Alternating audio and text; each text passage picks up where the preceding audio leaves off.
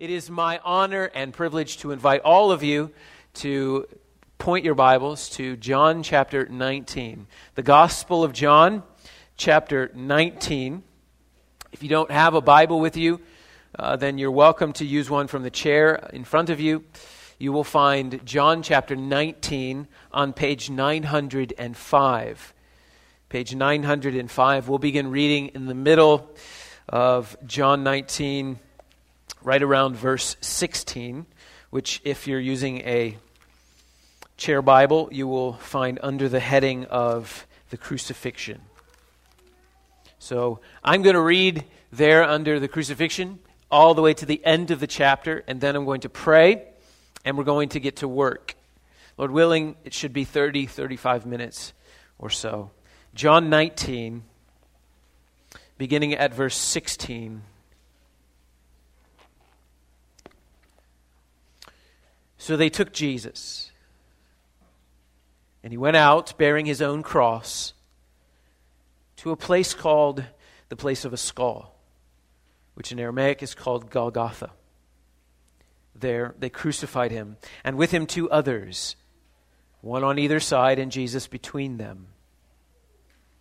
Pilate also wrote an inscription and put on the cross. It read, Jesus of Nazareth, the King of the Jews. Many of the Jews read this inscription.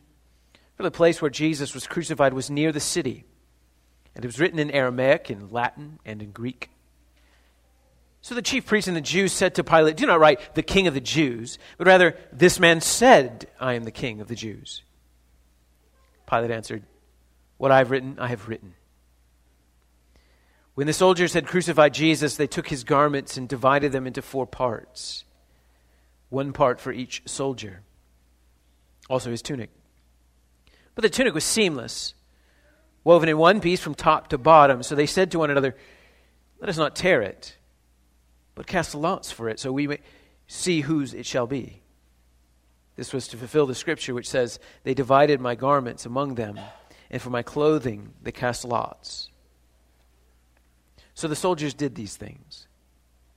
But standing by the cross of Jesus were his mother and his mother's sister Mary, the wife of Clopas, and Mary Magdalene. When Jesus saw his mother and the disciple whom he loved standing nearby, he said to his mother, Woman, behold your son. Then he said to the disciple, Behold your mother. And from that hour, the disciple took her to his own home. After this, Jesus, knowing that all was now finished, said to fulfill Scripture, I thirst. A jar full of sour wine stood there. So they put a sponge full of the sour wine on a hyssop branch and held it to his mouth. When Jesus had received the sour wine, he said, It is finished. And he bowed his head and gave up his spirit. Since it was the day of preparation, and so that the bodies would not remain on the cross on the Sabbath, for the Sabbath was a high day, the Jews asked Pilate that the legs might be broken and that they may be taken away. So the soldiers came and broke the legs of the first and of the other who had been crucified with him. But when they came to Jesus and saw that he was already dead, they did not break his legs. But one of the soldiers pierced his side with a spear, and at once there came up blood and water. He who saw it has borne witness. His testimony is true, and he knows that he is telling the truth, that you also may believe. For these things took place that the scripture might be fulfilled. Not one of his bones may be broken. And again, another scripture that says, They will look on him whom they have pierced. Verse 38. After these things, Joseph of Arimathea, who was a disciple of Jesus, but secretly for fear of the Jews, asked Pilate that he might take away the body of Jesus. And Pilate gave him permission. So he came and took away his body. Nicodemus also, who earlier had come to Jesus by night, came bringing a mixture of myrrh and aloes, about 75 pounds in weight. So they took the body of Jesus and bound it in linen cloths with the spices, as is the burial custom of the Jews. Now, in the place where he was crucified, there was a garden, and in the garden, a new tomb in which no one had been laid. So, because of the Jewish day of preparation, since the tomb was close at hand, they laid Jesus there.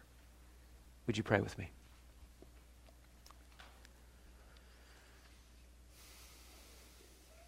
Father in heaven, your name is great and greatly to be praised.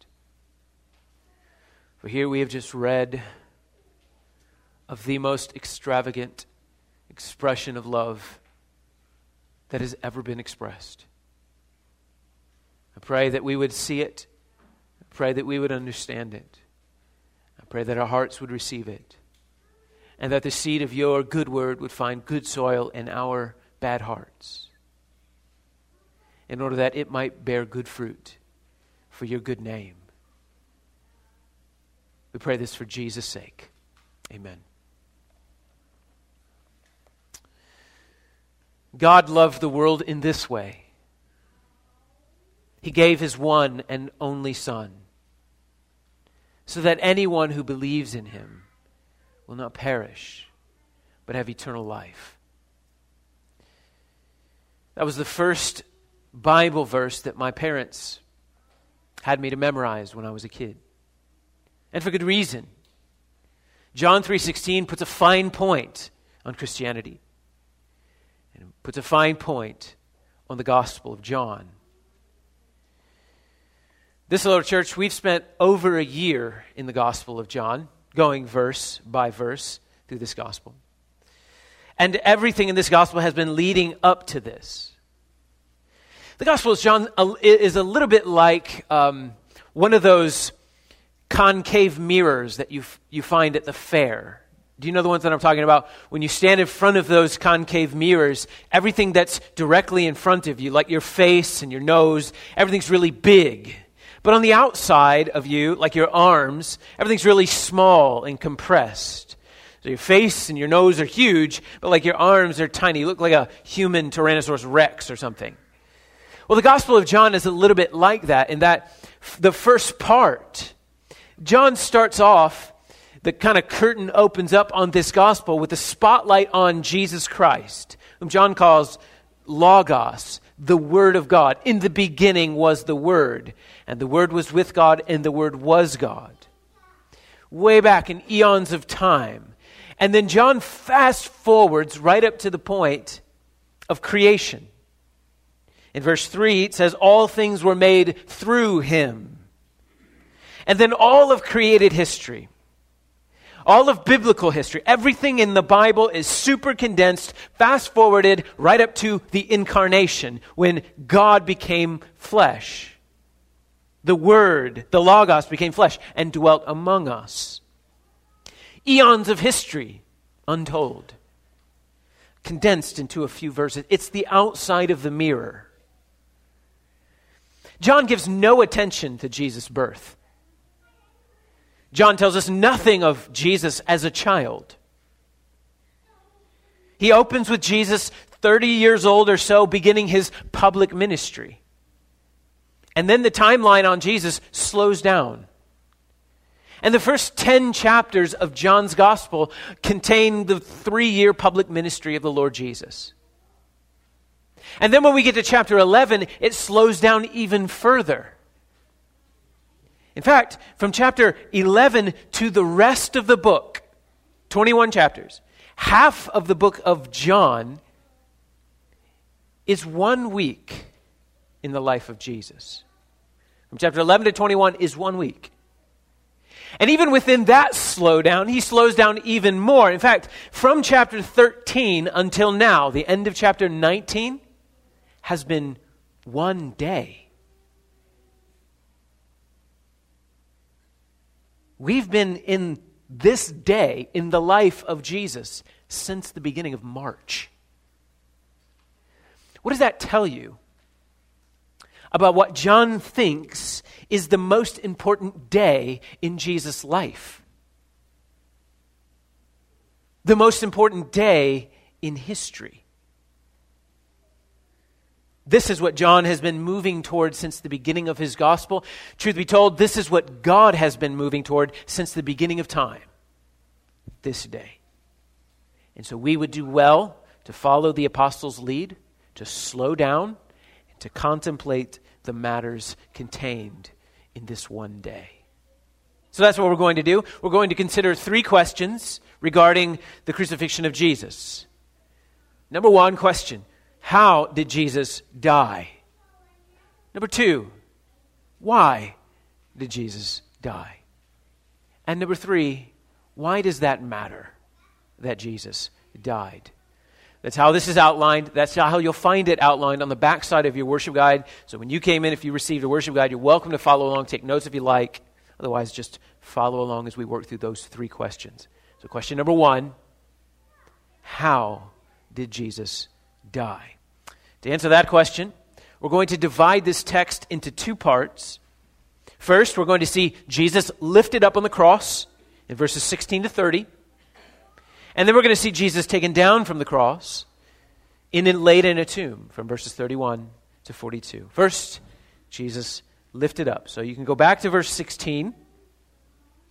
And we're going to read this all the way up to verse 30.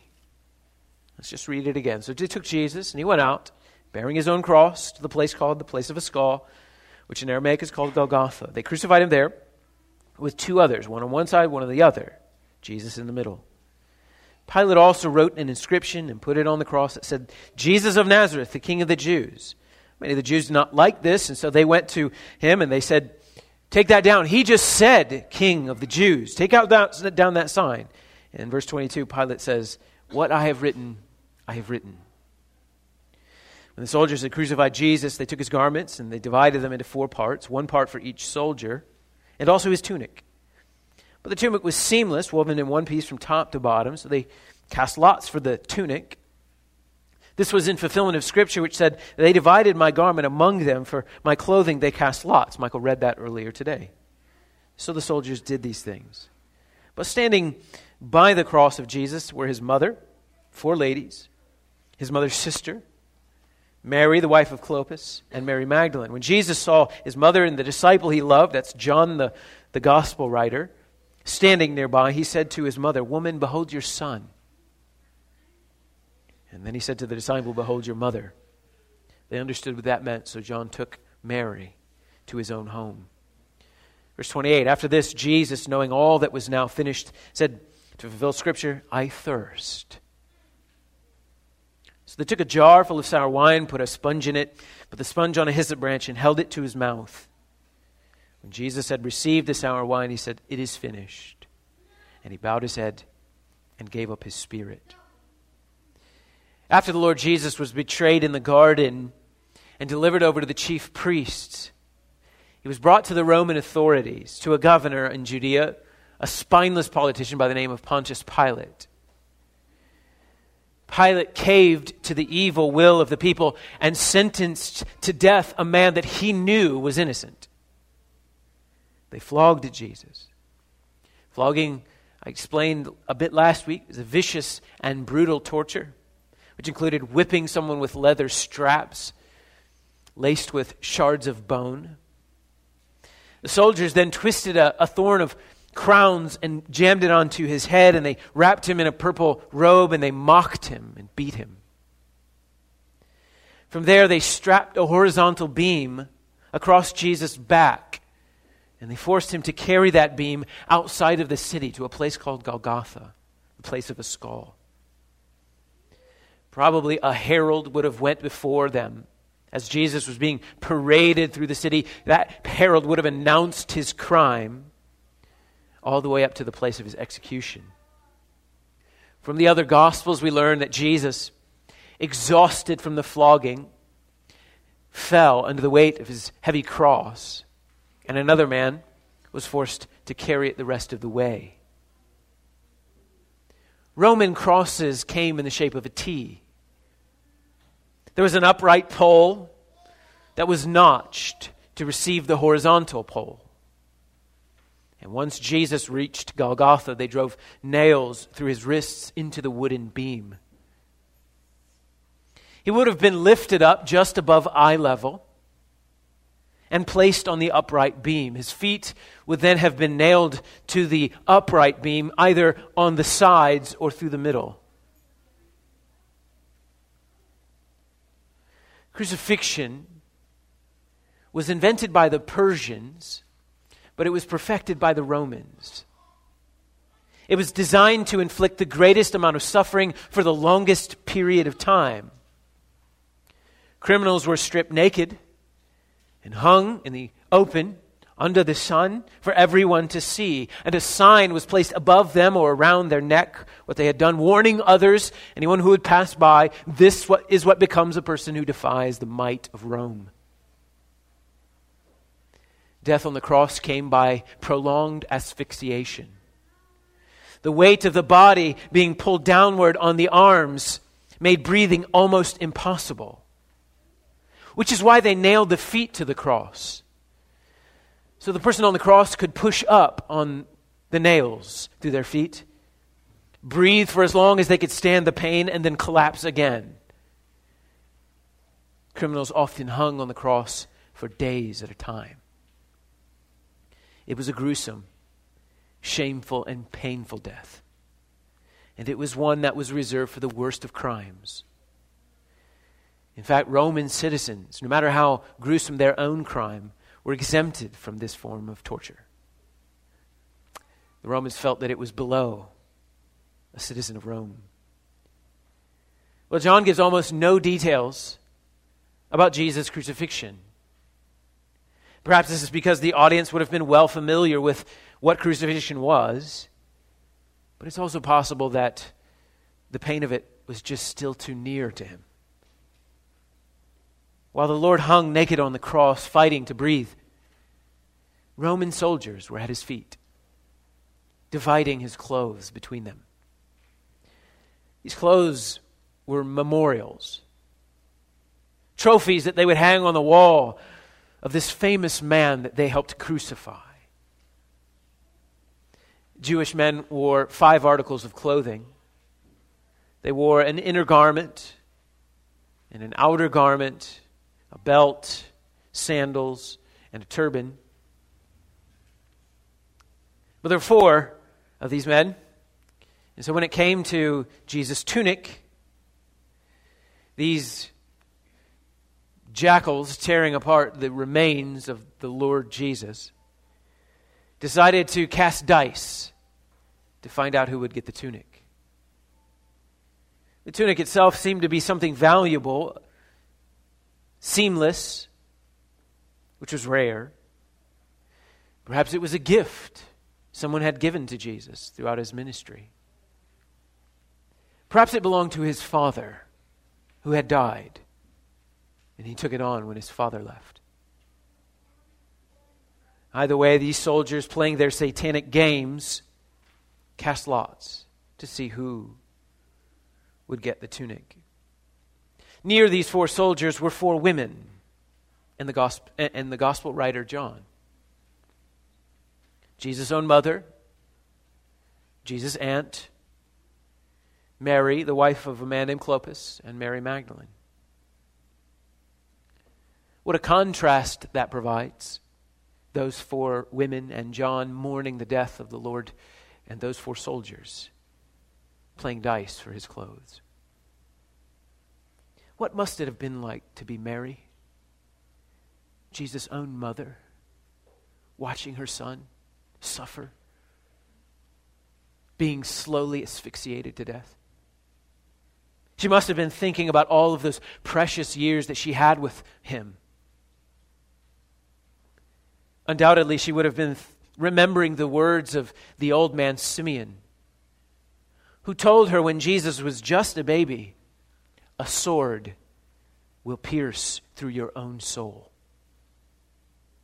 She was feeling that sword being thrust at that very moment. She was feeling a kind of pain that can only be felt by a mother. The Lord, pushing up on the nails through his feet, takes a breath and looks at his mother and says, Woman, behold your son.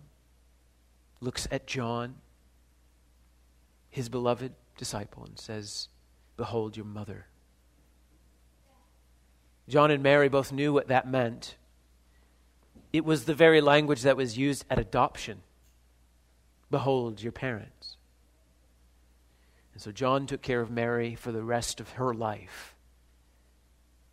Through his own suffering, the Lord was taking care of his own mother. Having endured the flogging and the exhaustion of carrying his cross, having fighting breath for several hours, Jesus is severely dehydrated. And so he says, in fulfillment of centuries old scriptures, I thirst. Jesus was a man, fully human, fully God, and fully human. The Lord Jesus felt every lash of the whip on his back. He felt every severed nerve through his wrists and feet. Jesus in his ministry became tired. He got hungry. Jesus felt sorrow and wept. Jesus rejoiced. Jesus groaned.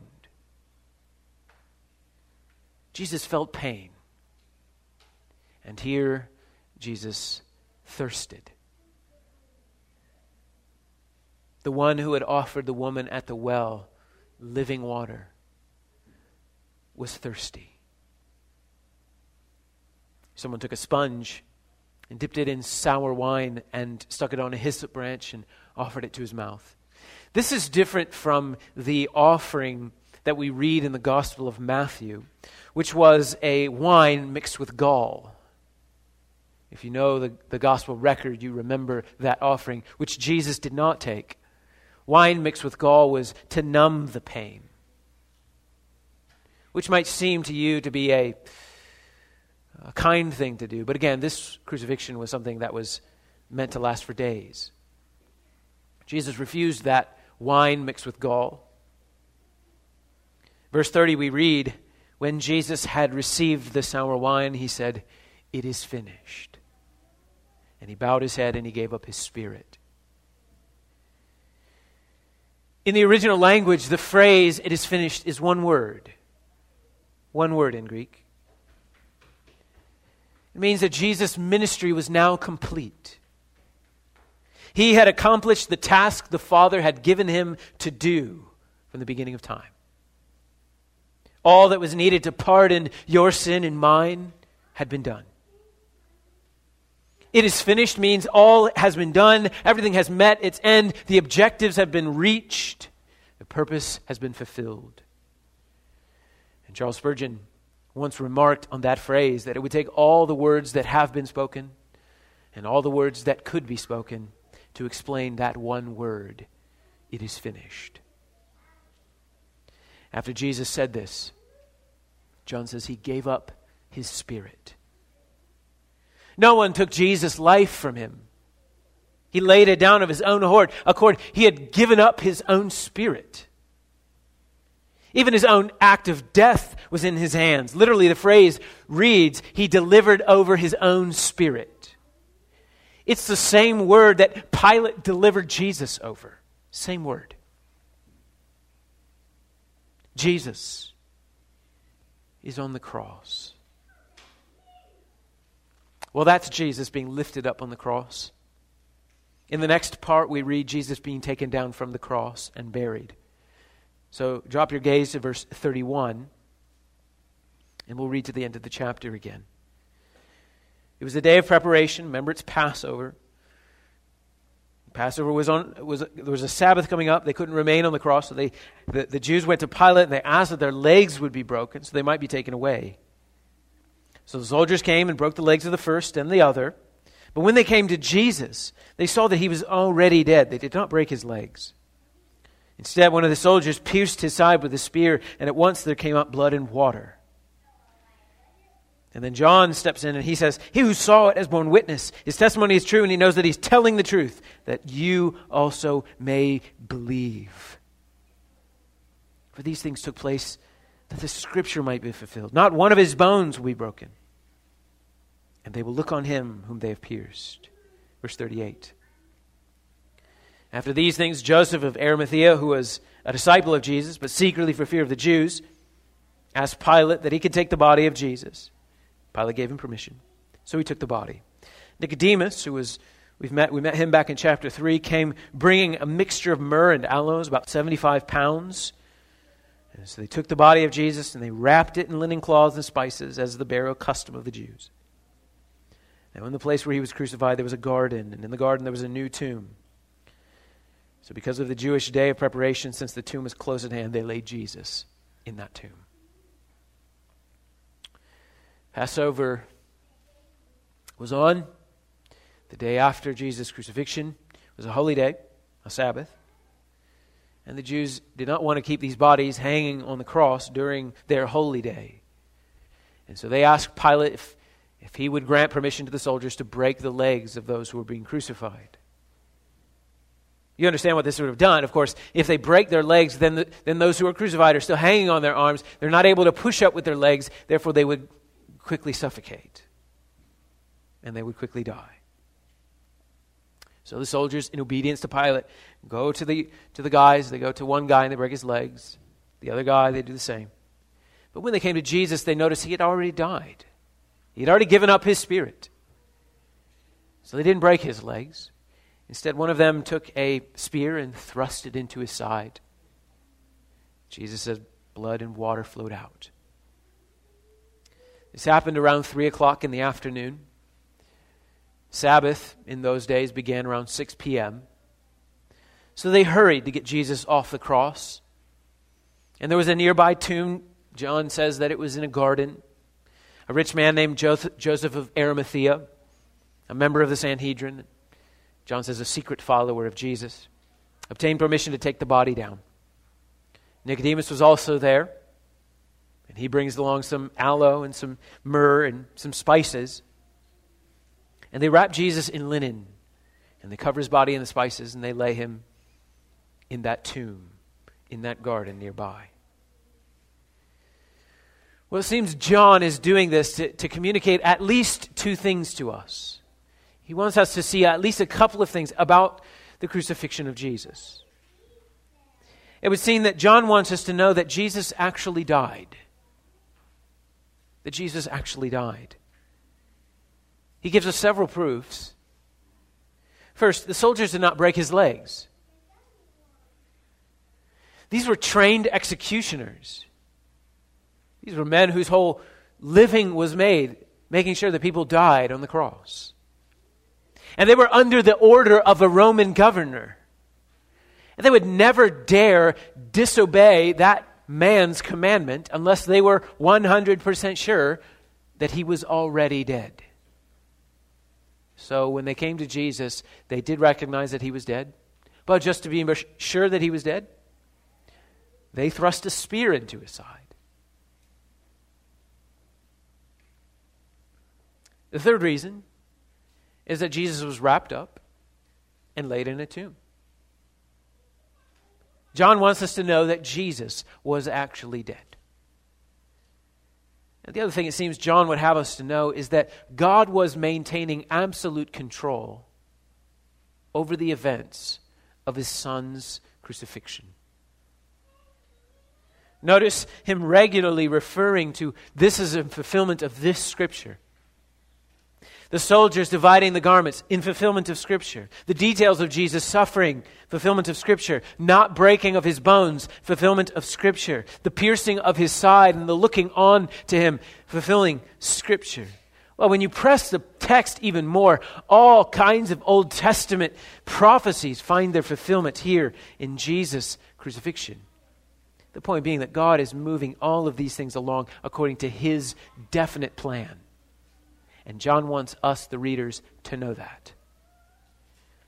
And the reason he wants us to know that brings us to our second question Why did Jesus die? Why did Jesus die? Surveying the New Testament, you'll find many reasons as to why the Lord Jesus had to die. But for our brief time together, I will give you four reasons Jesus died. Four reasons. We'll do them as a countdown. Not in terms of importance, probably, but one does flow into the other. So, four reasons why Jesus died. Number four Jesus died to pay the penalty for sin. Jesus died to pay the penalty for sin. Cornerstone, one of the most important things that you need to know about Christianity is that Christianity is not about God rewarding good people, it's about God forgiving bad people. Christianity is not about God rewarding good people, but God forgiving bad people. Good, moral people don't need a crucified Savior. They need a motivational speaker to continue doing the good moral things they do. They don't certainly need a suffering Messiah. If the crucifixion that we have just read seems cruel and gruesome to us, it's probably because we haven't understood the nature of sin.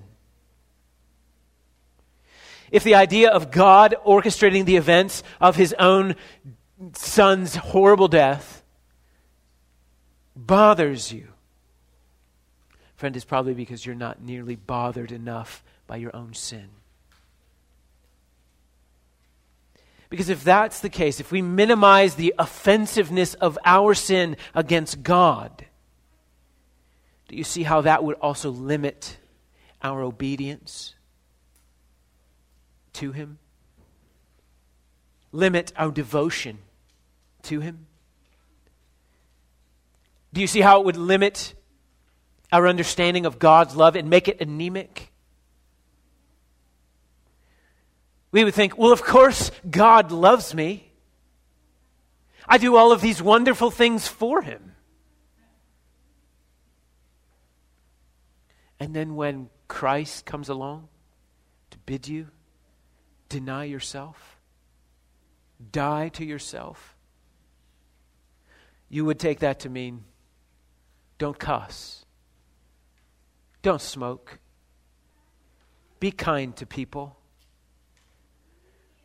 But when it comes to finances and sexuality and your future, you would hold back. Thinking, hands off, Jesus. You haven't earned the right to tell me what to do, especially if that makes me feel unhappy or unsatisfied. The death of Jesus on the cross was to pay the penalty of our sin. While Jesus hung on the cross, the Bible says that our sins were laid on him. Corey just led us in a song with that very phrase. 1 Peter 2:24 He himself bore our sins in his body on the tree in the famous Isaiah 53, verse 5, he was pierced for our transgressions, he was crushed for our iniquities. God is just. He cannot and he will not excuse sin. Your sin, my sin, the sin of every person deserves the just wrath of a holy God. And the wages of that sin is death. And Jesus died to absorb the wrath of God in our place. Jesus' life was a payment of the penalty of that death. The death that was demanded by the justice of God. Number three, Jesus died to bring us to God. Jesus died to bring us to God. This is 1 Peter 3:18 for Jesus for Christ also suffered once for sins the righteous for the unrighteous that he might bring us to God. Our rebellion against God has fixed a chasm between him and us, a gulf between us that cannot be crossed. It is far too wide. and we cannot find our way back. You see, our problem is twofold. One, our sin has disqualified us from heaven. And our lack of righteousness has meant that we are not even qualified to begin with for heaven. Jesus gave us both at the cross. We needed to have our sins removed. That was one. But we also needed to have the righteousness of God. That was two. Jesus gave us both at the cross. Many of you well know 2 Corinthians 5:21. God made him Jesus who knew no sin to be sin for us so that in him we might become the righteousness of God. He took our sin on himself. He gave us his righteousness. He bridged the gap between us and God, and those of us who are in Christ are in God. Number two, Jesus died to show God's love for sinners. Jesus died to show God's love for sinners. Do you remember John 3:16 which I quoted earlier? This is how God loved us. He gave his one and only Son. The cross of Jesus Christ is God's demonstration of his love for sinners. Romans 5 8, God shows his love for us in that while we were still sinners, Christ died for us. Jesus' death was to show God's love. And what manner of love is that? That he would die for his own enemies Jesus did not die because we were lovely. He died because He is lovely. And He died to make us lovely. Number one, Jesus died to bring glory to God.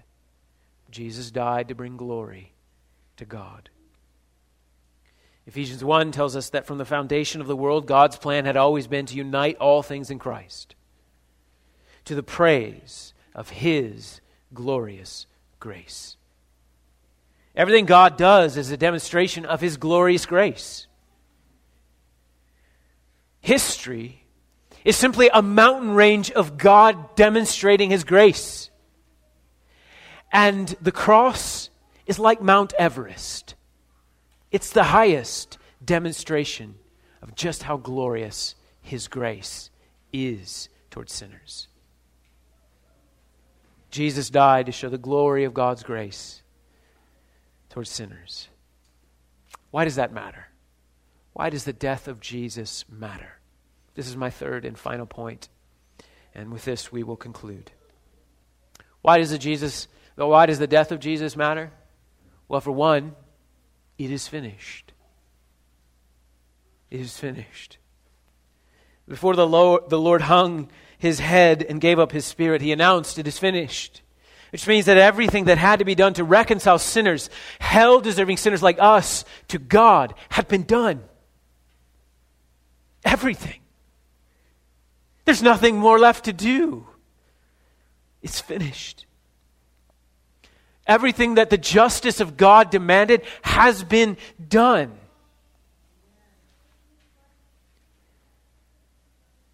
You know, Buddha's last words?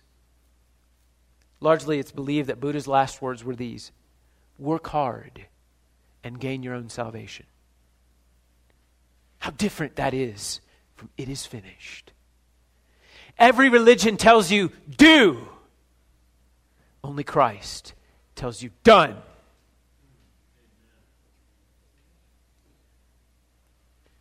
Jesus' death matters to you because all that you need to have peace with God has been done through Jesus Christ. You need only to look to Him, to repent of your sin, to receive that free gift of grace in order to have peace with God. It is finished. Means there's no making it up to God because it's already been finished. Couple of years ago, I sat on a picnic table with a man who told me the reason he had been so generous later in life was because he had committed a very horrible sin against God when he was a younger man. And I'll tell you what I told him. You don't need to pay God back for your sin. Jesus has already paid that for you. It is finished. Another reason the death of Jesus matters is because it gives eternal meaning to suffering. Because God spared no expense to save you, He will not be careless with your life. Romans 8 32. He who did not spare his own son, but gave him up for us all, how will he not also with him graciously give us all things? As a believer, your suffering is no indicator of God's disfavor or punishment. Sickness is not a sign of your lack of faith. Loss is no indication of a curse from God. In Christ, your suffering has been transformed from punishment to purification. And you are not under God's heavy hand, you are under God's gentle, loving hand. For this light momentary affliction is preparing for you an eternal weight of glory. Additionally, the death of Jesus matters because it sets us free from the power of sin. Romans 6, 6 through 7. We know that our old self was crucified with him in order that the body of sin might be brought to nothing, so that we would no longer be enslaved to sin. For the one who has died has been set free from sin. When Jesus died, those who were in Christ died with him and have been delivered from the power of sin. And the Bible says you're no longer a slave to sin. Sin doesn't have power over you any longer. So that when you're tempted to wander from the Lord, look to the cross. For there your sin breathed its last and no longer has control over you. Draw righteousness from Christ and follow him. Overcome that temptation by the power of the cross. Hebrews 2:18 gives you this grand promise. For because he himself suffered when tempted, he is able to help those who are being tempted. Look to him. Walk in newness of life and walk free from the power of sin. In conclusion, death of Jesus matters. Since those of us who have been united to him in his death are also united to him in his resurrection life. Romans 6 5. For if we have been united with him in a death like his, we shall certainly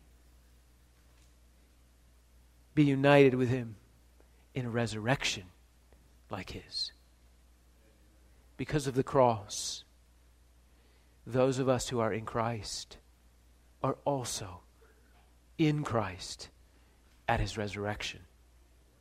Lord willing, we'll talk more about that next Sunday. Please stand to your feet for the prayer of confession.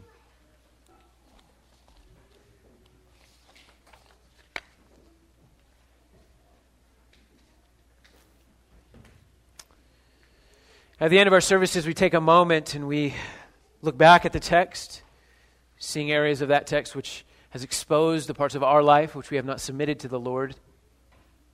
And we ask the Lord to forgive us of those sins. We do that as a body together. So if you would, pray with me a prayer of confession.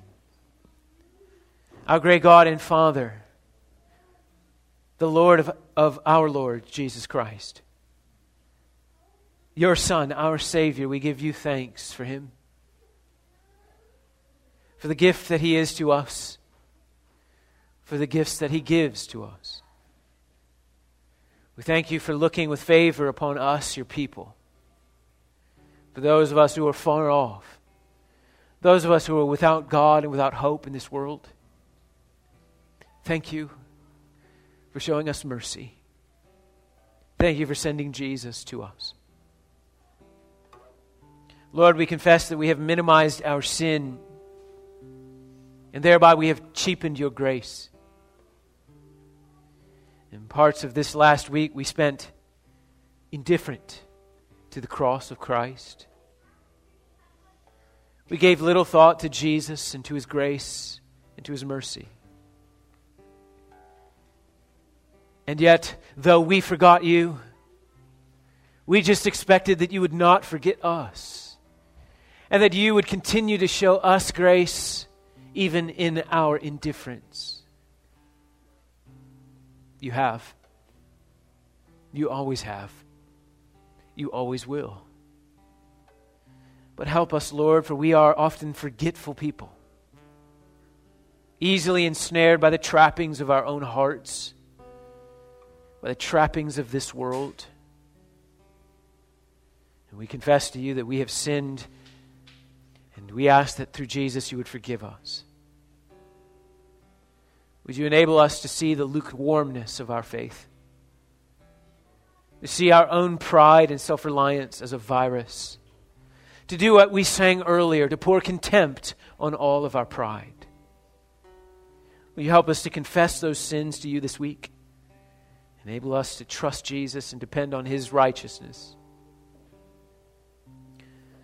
Lord, we pray for those who are suffering this week, those who are enduring hardships, facing questions without answers. Will you strengthen them? Will you encourage them? Will you comfort them? Will you send your gentle Holy Spirit to fill the void that suffering leaves? We thank you for Jesus' cross and for what he has done for us. He is our portion, our lot in this life, the very delight of our heart. Having him, we have everything. Hold us to Jesus this week and give us hands to hold him back. In Jesus' name we ask.